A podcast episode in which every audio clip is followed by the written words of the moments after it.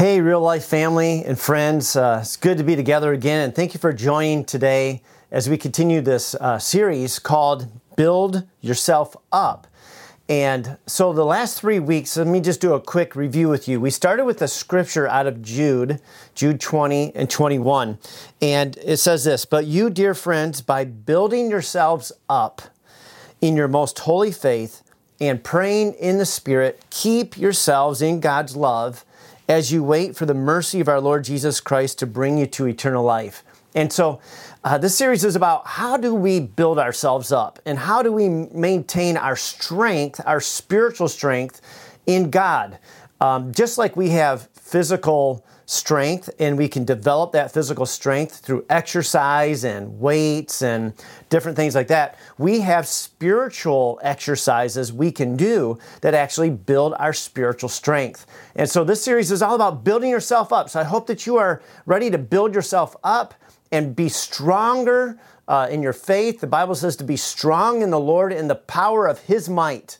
And we know that God's power is spiritual power, right? That influences all of our lives. And so that's been the heartbeat of this series. And today we're going to continue that. So the first week we talked about one of those spiritual exercises is reading the Bible. And not just reading it, but the whole goal of the Bible or the Word of God is to assimilate it into our very being. And I use the idea of meditation just like digestion um, in our physical body. We take food, we chew it, uh, we break it down, we enjoy the flavor, uh, we swallow it. Then the enzymes go to work breaking that, that food down, and eventually it's actually a lot of what we eat is actually absorbed into our system, like literally absorbed into our body, into our blood, and it becomes who we are, right? And some of it passes through.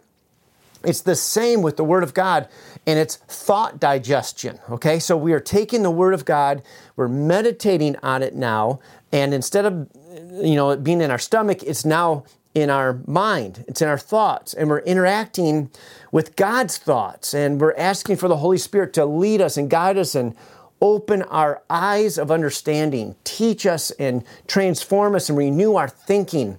And so we're interacting with the Word of God like thought digestion. We're breaking it down, we're meditating, we're interacting with God until it gets absorbed into us. That's the point of the Word of God, not just to read it to say I read it, uh, not just to check some kind of religious box off, but to meet with God, to meet with Him in, in His Word to the point where it absorbs into our very being and we become more like Jesus. That will strengthen you.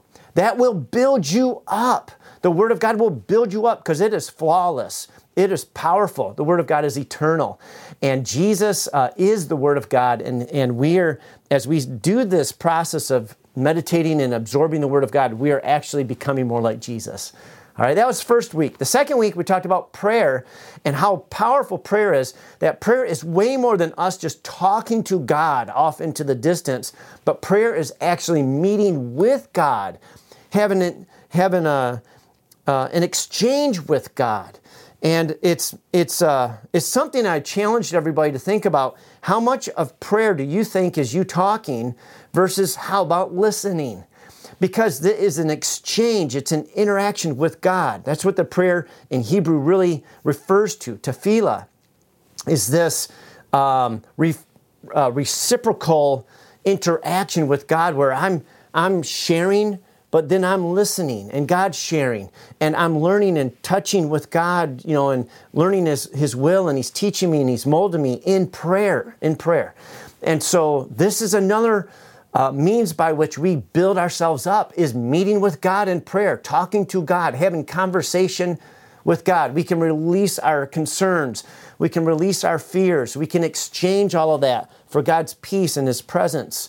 We can receive God's wisdom and, and guidance uh, we can just receive His love and His comfort. It builds us up. Prayer builds us up. The Word of God builds us up. And so these are daily, not even, I don't, yeah, I guess it's a daily exercise, but it can be more than daily. You know what I mean? Like this prayer for me is an ongoing conversation throughout my day. Uh, and I'd encourage you to try to think about it that way an ongoing conversation with God throughout your day. releasing negativity, receiving God's presence, His guidance, His power, His love, His peace throughout your day. And it just keeps building you up, put you back on track, right? And then last week, Ryan was um, sharing about our spirit filled life. Also, we had this blessing of spiritual gifts that build up one another. And so when I allow God to um, move through me to another person uh, with one of these gifts, it builds the other person up. And if I'm in an environment like this, other gifts are coming to me to build me up. And we build each other up. And so when we're talking about building our faith, we are talking about also, um, you know, engaging in a spirit filled life and being around other people who are walking in a spirit filled life. Because then the gifts of the Spirit are constantly flowing through us to one another, and we actually build each other up. And we need that. We need that. We need each other because God has designed us to need each other. No one person has everything on their own. God didn't do it that way because God wants us to experience community. So I hope that you are connecting in community. Uh, if this is your church, it's awesome. That's what we're trying to do. If you're looking for a church, you got to find a church that you can connect with people and live this kind of lifestyle together because you need each other. We need each other, right? So today I want to continue this conversation about what does it look like to live a spirit filled life.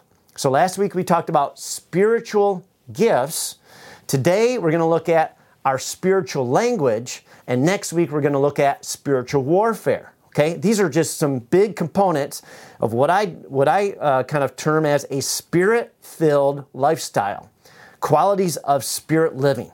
All right, spiritual gifts. Today we're going to talk about our spiritual language, and next week we're going to talk about something called spiritual warfare. Okay. Now, before we get into that, I want to just read a, a verse here out of 1 Corinthians chapter two, verse four. Paul says, "My message and my preaching." were not with wise and persuasive words, but with a demonstration of the Spirit's power, so that your faith might not rest on men's wisdom, but on God's power. Now, Paul was in an environment, in a culture, where there were some, uh, uh, a lot of um, orators and speakers and people who uh, would, would try to persuade the crowds with their words and their theatrics, right? And Paul says, I, I'm not coming here with just man's wisdom. I'm not coming here with orator, uh, oratory skills to try to uh, impress anybody. Uh, I'm not coming with just man's words. I'm coming with the Spirit's power. So your faith does not rest on man's understanding, man's wisdom, or man's theatrics but on the power of the Spirit of God. And that's what we're going to talk about today is the spiritual realm and the spiritual power that is far greater than the natural realm that most of us um, spend the majority of our life you know tuned into we're tuned into this natural plane but there is a spiritual plane that is more real and more powerful that we need to learn how to live in more and that's what I refer to as the spirit filled life. So, how, uh, you know, whose power do you want to live with? My, I'll just put it personally my power or God's power? Right? I want God's power. I need God's power. I've tasted and I have tested my power, and it falls short. It's not enough. But spiritual power, God's power, is what I need. That's what you need. And so that's what we're going to talk about. My wisdom or God's wisdom? I'll take God's wisdom. I'll take God's wisdom, right? Now, our world is impressed with theater, with lights, feelings, emotion, passion, causes, words, right? One of America's greatest pastimes is movies, right? We love to go to the I love going to the movies. We love to get caught up in the fantasies and, and be moved by uh, music and, and theater to be emotionally moved. Our entire world is actually wired for you and I to have a sensory experience. We just think about, you know, our cell phones, all the dings and bells and whistles and likes and followers and su- subscribers on our social media. It's all training us to be dependent on a sensory world, right? A world where we are, uh, we taste, we touch, we smell, we see, we hear. Right? These things rule our experience of life, our senses, our, our natural plane that we're living in. These things are all natural. The problem is they're not supernatural. And we get really used to and comfortable making decisions and interacting on a natural level when there's a much higher level that God wants you and me to experience. It's supernatural, it's spiritual, not just natural, right? Isaiah 55 9 uh, says this God is speaking. And he says, As the heavens are higher than the earth, which this is an infinite gap, all right? As the heavens are higher than the earth, so are my ways higher than your ways, and my thoughts higher your, than your thoughts. And in fact, you know, the, if we think about a height differential between God's wisdom and our wisdom, it's inf- there's an infinite gap. The Bible, in fact, says God's foolishness, the, the, the lowest that God's wisdom would come to, which is even silly talking about God like that, because there is no foolishness in God, there's only perfection, but the lowest of God's wisdom is infinitely greater than man's highest point of, of, of revelation or wisdom, right? And it says that God's weakness is far superior than God's strong, uh, than man's strength or his the strongest man. There's no, there is no competition there at all. And so we are used to living based on our wisdom, our greatness, our strength, but there is a whole different realm available to you and to me, and it's the spirit life. It's living and depending and trusting and relying on the Spirit of God, the Holy Spirit, not just me, not just my resources, my intellect, my training, my understanding. Okay? So let me just talk about this for a minute. A human is by nature a spirit, not a body. You, your, the essence of who you are is you are a spirit. You are not a body. You have a body, but you are a spirit. You live in this body, but you're a spirit. You're an eternal being made in the image of God.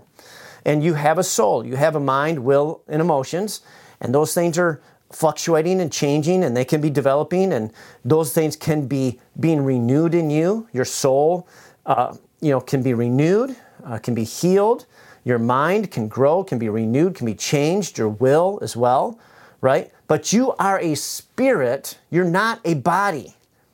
All right? So, what that means is the real essence of who you are is spiritual, not physical. And yet, most of our existence is consumed with the physical stuff the taste, the touch, the smell, all that kind of thing. And so, I'm challenging you, I'm going to challenge you today to consider a different lifestyle, a lifestyle that is more spiritual focused on the spiritual side of who you really are than the physical. And if you do, you'll be living a totally different life than most people around you. and it'll be fuller and, and, and better by, by far. And so we often overvalue our wisdom and we undervalue God's wisdom. We often overestimate our thoughts and our abilities and we underestimate God's thoughts. How? How do we do that? Well, I think it's just by default, by relying on our thoughts for most of our daily decisions uh, in life instead of seeking God's. We presume um, we don't need God's help. We presume we know the right answers. We presume we're smart. Pre- we presume that um, we can figure this out. And we don't even realize that we could actually be engaging with the Spirit of God in all of these activities of life and having a much greater wisdom uh, guiding us and leading us than ourselves. Can I get an amen from anybody? You know what I'm talking about? And so that's the idea, that's the challenge of this message is to begin to live a spirit-filled life.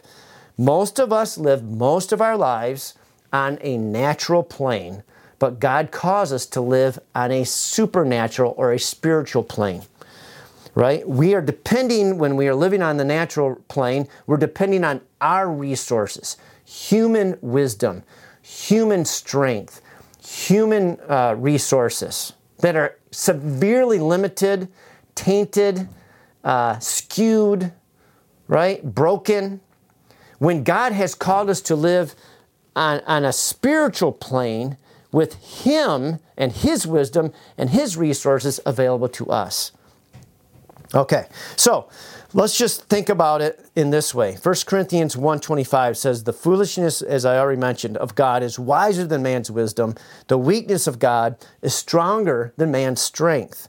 God's lowest point is, is, is immeasurably greater than man's greatest heights. The bible says in isaiah 64 8 yet you lord are our father. We are the clay. You are the potter. We are all the work of your hand when we think about this analogy, we're the clay. If you were the potter and you had a lump of, uh, lump of clay and you're molding it and you're fashioning that clay, you know that clay doesn't have any intelligence compared to you. it's a lump of dirt, right? This is the analogy Scripture is saying. We are a lump of dirt in the hands of God, right? Isn't that what the Bible says? We were formed out of the earth from dust right? God took us like a lump of clay and formed us and fashioned us, and then He breathed life into us. So um, this is a pretty good analogy, right? And and so the the idea is how much smarter or intelligent is the potter, the one who is alive, um, than the lump of clay that's being fashioned and given any sort of purpose or meaning only through the hands of that potter. And so um, we are the work of God's hands. He is our creator, our God, our Father. His wisdom is infinitely greater than ours. And yet, God gives us access to Him and to His heart and to His wisdom. It's, it's just beautiful. So let's do that. Let's learn how to live a spirit filled life instead of just a natural sin filled life, right? We need God's power. We need His wisdom. And living a spirit filled life is accessing the Spirit's wisdom and power instead of relying on our own. All right, so let me say it again. Living a spirit filled life is relying on and accessing God's spiritual resources instead of relying on our own. So that's what we want to do. 1 Corinthians chapter 2, verses 10 to 14 says, The Spirit searches all things, even the deep things of God. For who among men knows the thoughts of a man except the man's spirit within him? In the same way, no one knows the thoughts of God except the Spirit of God. Listen to this the Spirit of God knows the thoughts of God. What's exciting about that is what the Bible says next. We have not received the Spirit of the world, but the Spirit who is from God, that we may understand what God has freely given us. So the Bible says the Spirit of God knows the thoughts of God, even the deep things of God, and we have received this Spirit. Therefore, through the Spirit, we can know God. We can know things we could not know any other way through our natural means or our own understanding except through the Spirit of God. So, because we have received the Spirit of God, not the Spirit of this world, we now have access to understand what God has done for us, who God is, what He has freely given us. This is amazing. And yet, so many of us don't access um, this opportunity. We don't take advantage of this opportunity, right? So it says here, this is what we speak, not in words taught us by human wisdom, but in words taught by the Spirit, expressing spiritual truths in spiritual words. The man without the Spirit does not accept the things that come from the Spirit of God, for they're foolishness to him. He cannot understand them because they are spiritually discerned. In other words, you cannot understand spiritual truths without the Spirit of God. Can't do it. That's why we look around our world, we see so many people who are without the Spirit of God are lost in their wisdom right?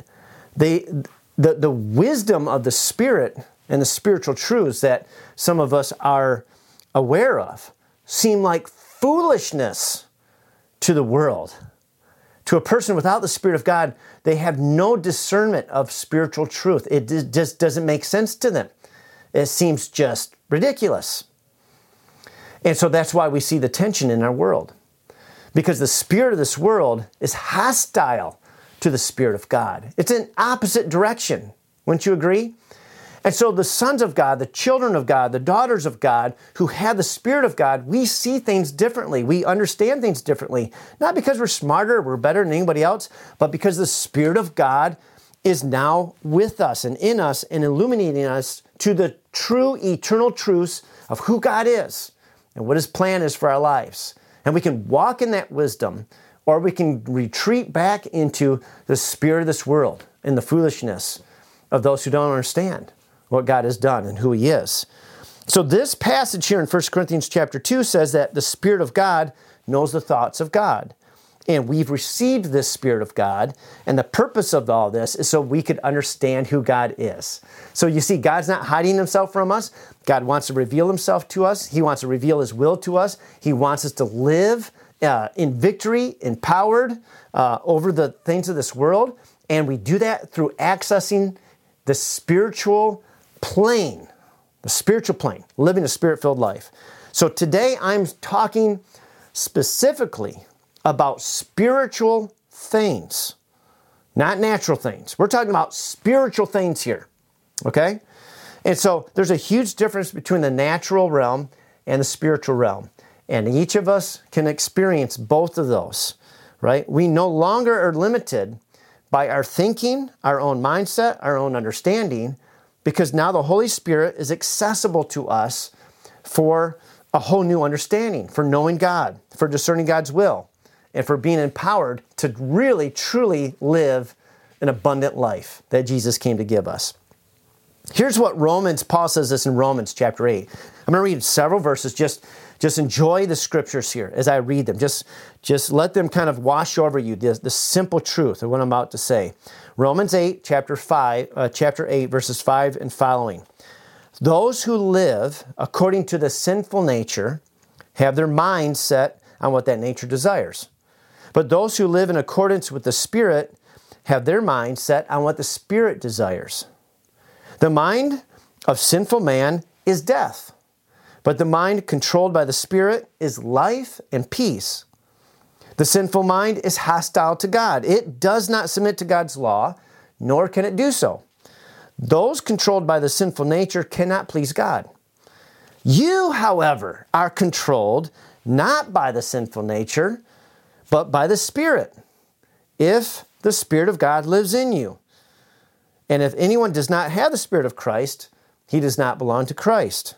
But if Christ is in you, listen to this, this is so simple. If Christ is in you, your body is dead because of sin, yet your spirit is alive because of righteousness. And if the spirit of him who raised Jesus from the dead is living in you, he who raised Christ from the dead will also give life to your mortal bodies through his Spirit who lives in you. So, where does the Spirit live? He now lives in you, right? If Christ is your Lord and Savior, you now have the Spirit of God living in you. And when you allow the Spirit of God to rule and reign in your life, it produces life and peace. When you allow the sinful nature to take control, all of this natural plane stuff, it results in death, brokenness, hurt, pain, and evil. Goes on to say, Therefore, brothers, we have an obligation, but it is not to the sinful nature to live according to it. For if you live according to the sinful nature, you will die. Right? But if by the Spirit you put to death the misdeeds of the body, you will live. Because those who are led by the Spirit of God are sons of God. For you did not receive a spirit that makes you a slave again to fear, but you received the spirit of sonship. And by him we cry, Abba, Father. The Spirit Himself testifies with our spirit that we are God's children. Now, if we are children, then we are heirs, heirs of God and co heirs with Christ, if indeed we share in His suffering, in order that we may also share in His glory. So, because we are children of God, we are also heirs of the promises of the covenant, which means we can have the same spiritual experience that Christ showed us was possible right? We are not alienated from the covenant. We are grafted into the covenant and all the promises of God. So that's why we want to live spirit filled lives. Uh, we want to access the spiritual power, power that the Spirit provides us for life. Spirit filled living results in uh, an abundant life for us. Okay? And living according to our nature, our sinful nature, leads to death and brokenness. That's why it's so important that we are open to everything that God has for us and we learn to live differently because we're all used to living in, in this natural uh, plane with taste, sense, uh, making our best decisions, seeing what everybody else is doing, trying to figure things out, or we can access God's will through His Spirit. So now I want to talk about that specifically, a gift that God has made available to us, and what I refer to as our, our uh, spiritual language. Uh, some people refer to it as tongues. We'll refer to it both ways here today. Tongues or, or our spiritual language. Why is this so important? And I want to make the case today that um, you should seek and pursue um, this gift for your life. That's the case I'm going to make. That it is for you, it's for me, it's for everyone. It is a gift that we can receive, and it is a gift that will bring great benefit and power to our lives if we exercise this gift. All right? Our spiritual language. So, the first mention that we have in the New Testament of tongues or the spiritual language is in Acts chapter 2, verses 1 to 4. And Ryan read this last week. I'm going to read it again for you just so you see uh, the scriptures, okay? When the day of Pentecost came, they were all together in one place. Uh, all together in one place. This was all the, the believers and followers of Jesus. They were waiting for what Jesus said was going to be the outpouring of the gift or the promised Holy Spirit upon them. So they knew that the Holy Spirit was coming. Jesus taught about this. He said, I want you to wait until you receive the promised gift, which was the Holy Spirit. So they were anticipating being uh, uh, somehow being filled with the Holy Spirit or, or receiving the Holy Spirit. That's what they were anticipating. And they were in this gathering for over 10 days, um, waiting. And on the day of Pentecost, the wait was over, okay? And it says, Suddenly a sound like the blowing of a violent wind came from heaven and filled the whole house where they were sitting they saw what seemed to be tongues of fire. Uh, and this, this is just a, a picture, you know, uh, that appeared or something like that, that separated and came to rest on each of them. And it says, all of them, and I stress all, all of them, every single one of them, were filled with the Holy Spirit and began to speak in other tongues as the Spirit enabled them. Now, our translation here that I'm using in the NIV uses the word tongues, but it really could be translated as languages. It's that simple. All of them were filled with the Holy Spirit and began to speak in other languages as the Spirit enabled them. And as we read the story, the rest of the story, we see that because it was Pentecost, and it was one of the pilgrimage uh, feasts for the Jews, Jews had gathered from all over the world to come to the Holy Land to celebrate this special high um, high Sabbath and high holy days, okay? And so there, there were Jews from all over the world with, with different native, native languages. And now there was a miracle that happened.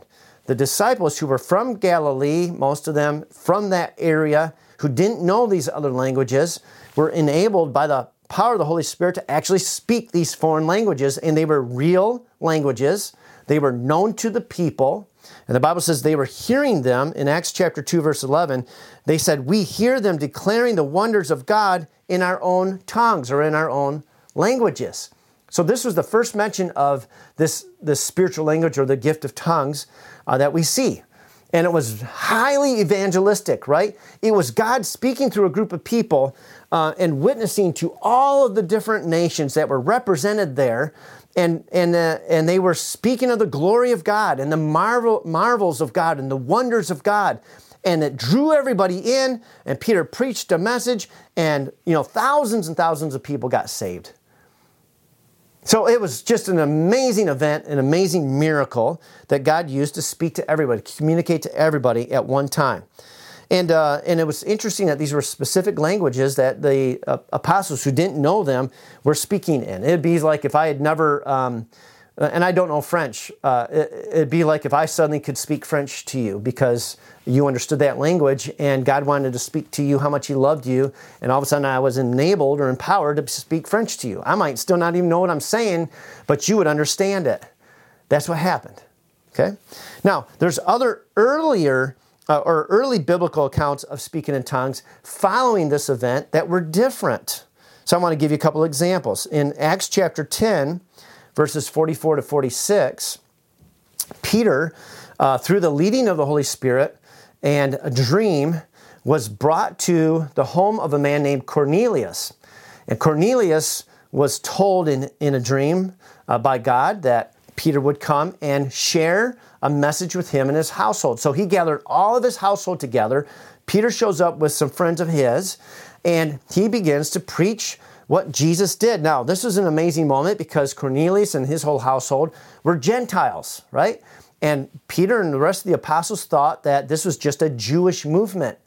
But when Peter preached the gospel to the Gentiles, um, all of a sudden, while he's speaking, the Bible says the Holy Spirit came upon these people. Let me read what it says. While Peter was still speaking these words, the Holy Spirit came on all who heard the message.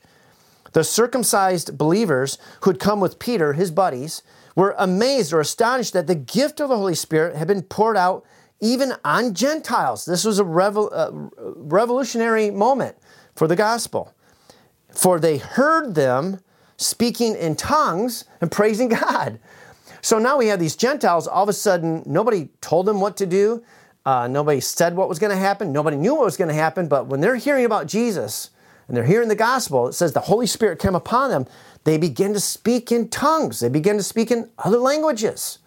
Amazing, amazing. And I, I believe this happened so that Peter and the rest of his buddies would be convinced that the same thing that happened to them is now happening to Cornelius and these Gentiles, which shows them that God, his message of salvation, is for them too. It's for them too. Okay, another passage here in Acts chapter 19 talks about some people, some believers in Ephesus. I want to read to you what happens there. It says, While Apollos was at Corinth, this is Acts 19, verses 1 to 7. Paul took the road through the interior and arrived at Ephesus. There he found some disciples and asked them, Did you receive the Holy Spirit when you believed? Now these are these are believers. These are Christians, right? And Peter says, Did you guys get the Holy Spirit? And basically he said, No, we we have not even heard that there is a Holy Spirit. What are you talking about? We don't even know what you're talking about. So Paul said, Well, then what baptism did you receive? They said, Well, John's baptism. Paul said, Well, John's baptism was a baptism of repentance, which is, is, great, but he told the people to believe in the one coming after him. That's what John the Baptist's message was.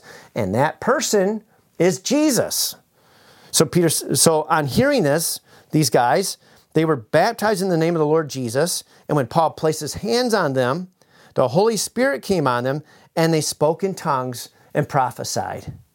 And there were about 12 men in all that this happened to in Ephesus. So again, these were believers, but they hadn't experienced the baptism of the Holy Spirit. And when they did, they also received this gift to be able to speak in tongues. Now, there's two different uses of tongues or the spiritual language that we see later in Paul's writing as he's teaching the church about tongues. He's teaching the church about this gift. It wasn't just this one time thing that happened on Pentecost, it, it, also happened for Cornelius and his family, it happened for believers in Ephesus, and it seems to be the pattern of Paul and the early apostles wherever they went, when people got saved, they prayed for them to be filled with the Holy Spirit. And so they were empowered not only with the gift of, of tongues, but just empowered by the Holy Spirit for all of the gifts to flow in and through their lives. This was just like your standard issue equipment as a new believer, okay? That's the understanding that I have out of the scriptures.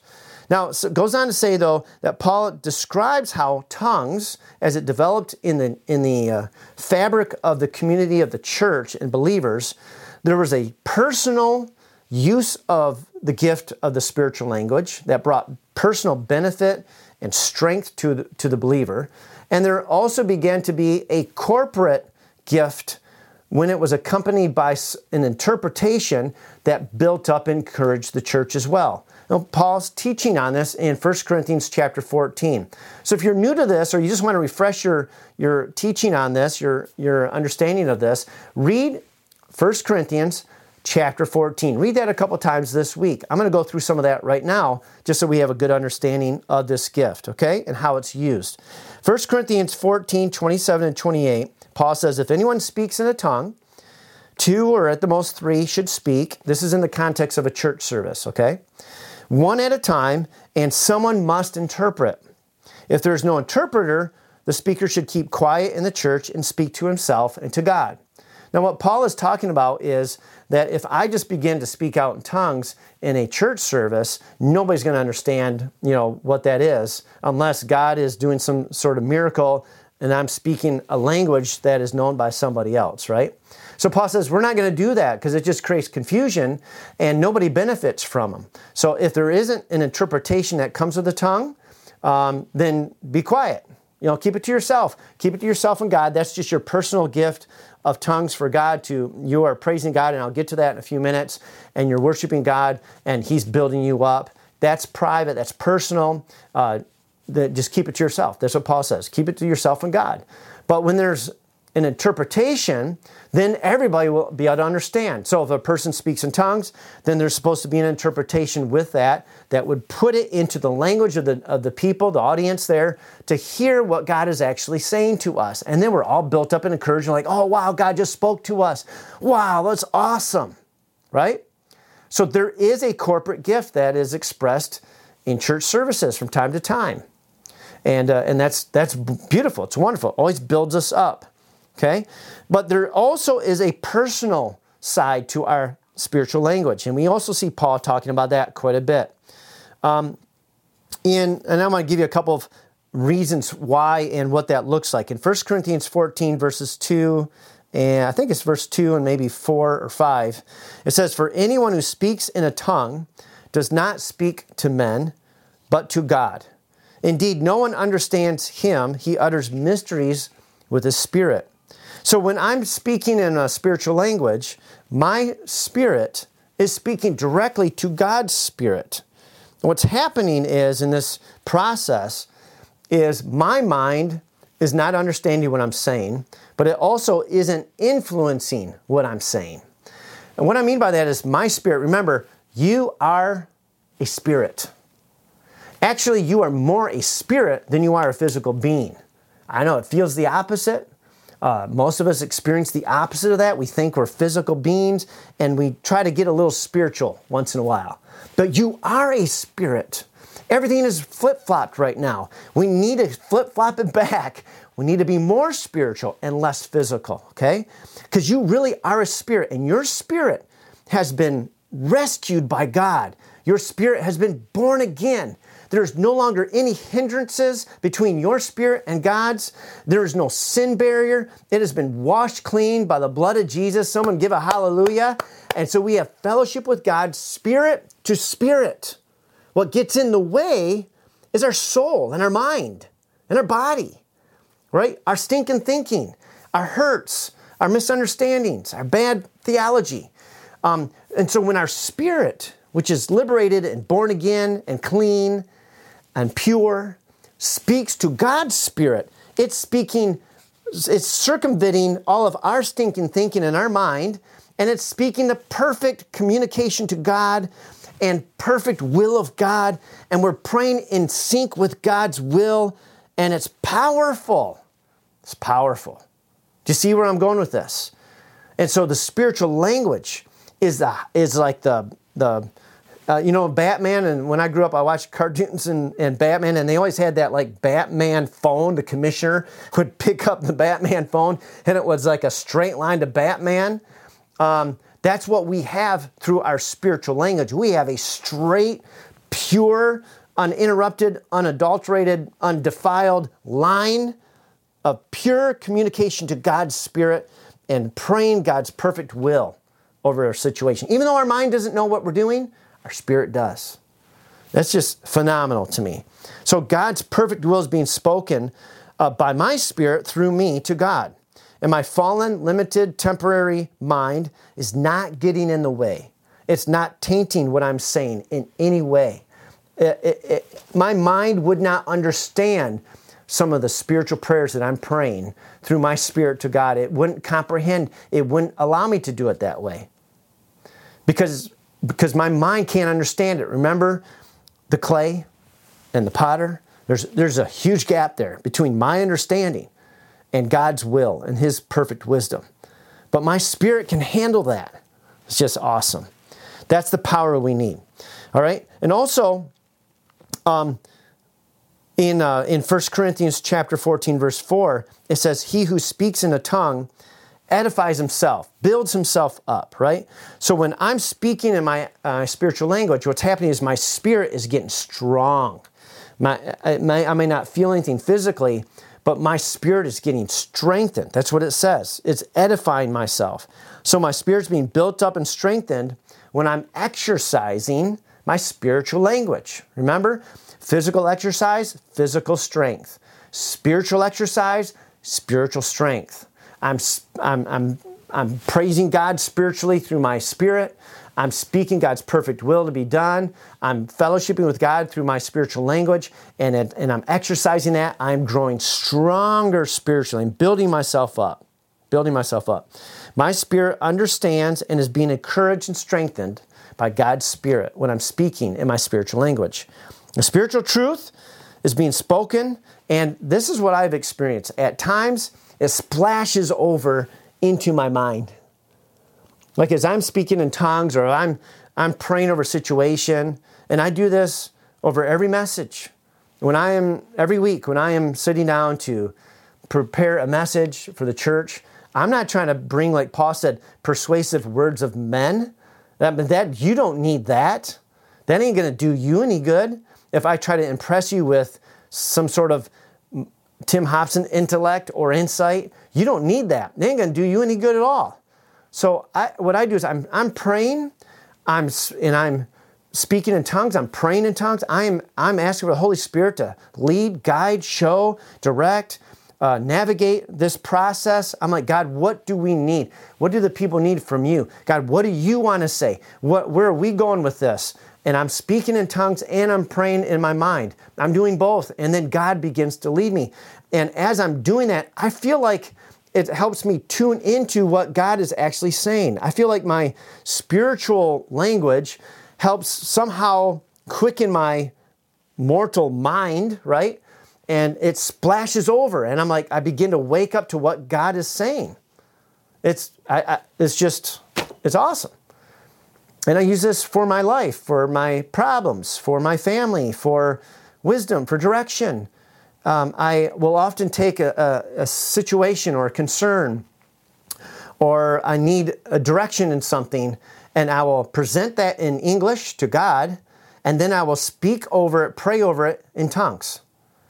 And I will just do that, and I'll just, and then I'll, you know, intersperse more words of English. God, thank you. I'm just giving this to you, and you just show me what to do, and I'll speak in tongues more, and then it, often throughout that process, I begin to get a direction in my mind. I get a direction in my heart. I begin to sense um, the steps to take. Uh, so it, the spiritual language kind of helps me tune into the spiritual realm and get out of the natural realm and uh, get into the spiritual realm, and then that begins to kind of trickle down into the, the natural realm where my mind is, where my brain is. That's the benefit for me. 1 Corinthians 14 14 says, If I pray in a tongue, my spirit prays, but my mind is unfruitful. So what do I do? Paul says, I will pray with my spirit, but I'm also going to pray with my mind. I'm going to sing with my spirit, but I'm also going to sing with my mind. I'm going to do both because my mind needs to worship God too, but my spirit uh, can, can worship God even better. But I can't understand that. I'm going to do both. I'm going to do both. And that's what I do as well. And that's what you should do as well, is do both. And so when do you exercise the spiritual language? When would you do that? I've given you some examples in my own life specifically, but definitely while you're praying. I would be praying. We're going to talk about this next week spiritual warfare and how important our spiritual language is in spiritual warfare. But when you're praying, um, the Bible tells us, and I'll finish with this verse later, but it says here in Ephesians 6:18, pray in the Spirit on all occasions with all kinds of prayers and requests. Pray in the Spirit on all occasions. So I always intermix my spiritual language with the prayers that I'm praying in English. I always interweave those together because I'm looking for God's perfect will to be done. I don't think for a second that my brain knows that perfect will. I might have an idea, I might have a presumption, uh, and I will pray the best I know in my mind, but then I'm going to pray over it in tongues and make sure I hit that mark, you know, in the spirit realm. And that, that's what I do. The other time you can pray in your spiritual language is while worshiping. A lot of times I'll be singing worship, singing the words on the screen, and then I might, uh, you know, a little quieter, just sing in tongues to, to God and sing in my spirit to God. I'm not trying to distract anybody around me, so I don't do it very loud. I'm not trying to draw attention to me. It's not for anybody else, it's for my spirit to be built up to God. So I worship with tongues. While I'm studying, like I said, I'm preparing messages. Uh, just before I went on this camera, I was speaking in tongues and just praying over this message so that God would quicken my spirit, strengthen me for whatever He wants to do right here in this moment together while studying the scriptures, while contending in spiritual warfare you should be using your spiritual language. When you want to tune into what God's will is for a situation in your life, when you're seeking revelation uh, in God's word, when you just need to be strengthened in your spirit, when you need wisdom for a situation.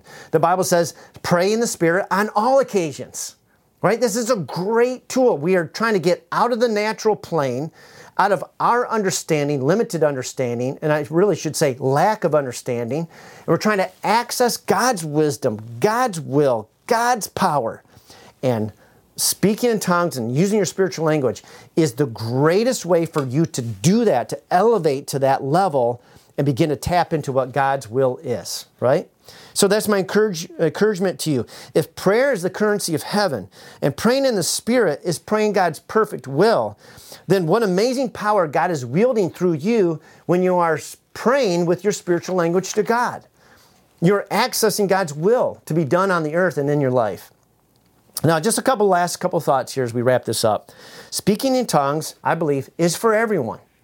Uh, Paul said in verse 5 of 1 Corinthians chapter 14, he says, I would like every one of you to speak in tongues. And as I stressed earlier in Acts chapter 4, it says, all of them were filled with the Holy Spirit and began to speak in other tongues as the Spirit enabled them.